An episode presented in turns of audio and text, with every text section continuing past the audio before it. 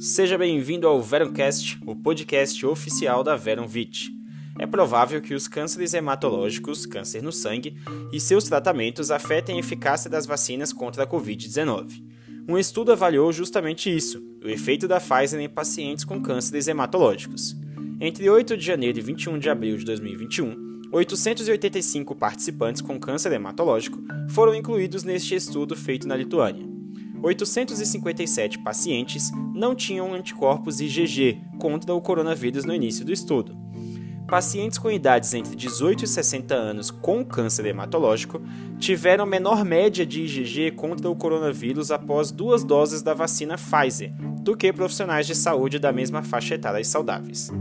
Em comparação com pacientes não tratados, mas que possuem câncer hematológico, pacientes tratados ativamente com inibidores da tirosina quinase de Bruton, ruxolitinib, venotoclax ou terapia com anticorpo anti-CD20 mostraram respostas fracas de produção de anticorpos IgG após duas doses da Pfizer.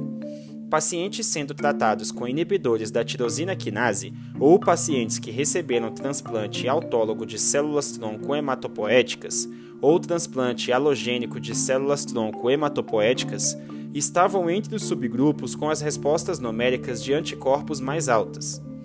Nove infecções pelo novo coronavírus e três mortes por Covid-19 foram observadas entre os pacientes totalmente vacinados com cânceres hematológicos. Portanto, pacientes com câncer no sangue tiveram uma resposta mais fraca na produção de anticorpos contra o coronavírus após as duas doses da Pfizer, mas alguns tratamentos afetaram menos na produção de anticorpos nesses pacientes. Ou seja, mesmo após vacinados, esses pacientes precisam manter todos os cuidados possíveis. Qualquer dúvida, consulte seu médico. Observação: quanto maior a concentração de unidades astronômicas por ml, mais anticorpos a pessoa tem. Falar de obesidade virou um tabu por levantar questões preconceituosas, mas pelo menos 2,8 milhões de pessoas morrem todos os anos por excesso de peso ou obesidade. A obesidade aumenta o risco de desenvolver diabetes tipo 2, doenças cardíacas, alguns tipos de câncer e até mesmo é fator para a Covid-19 grave ou mortalidade aumentada. Logo, se a obesidade diminuir, menos pessoas morrerão e o sistema de saúde poderá ficar menos sobrecarregado. Cientistas estão pesquisando intensamente como reduzir a obesidade, e agora através da sequência genética de mais de meio milhão de indivíduos, foi descoberto um gene que pode atuar contra esta doença. O gene GPR75 se destacou. Indivíduos portadores de mutações que inativaram uma cópia desse gene pesavam em média 5,3 quilos a menos e tinham metade das chances de serem obesos em comparação com aqueles com versões funcionais desse gene.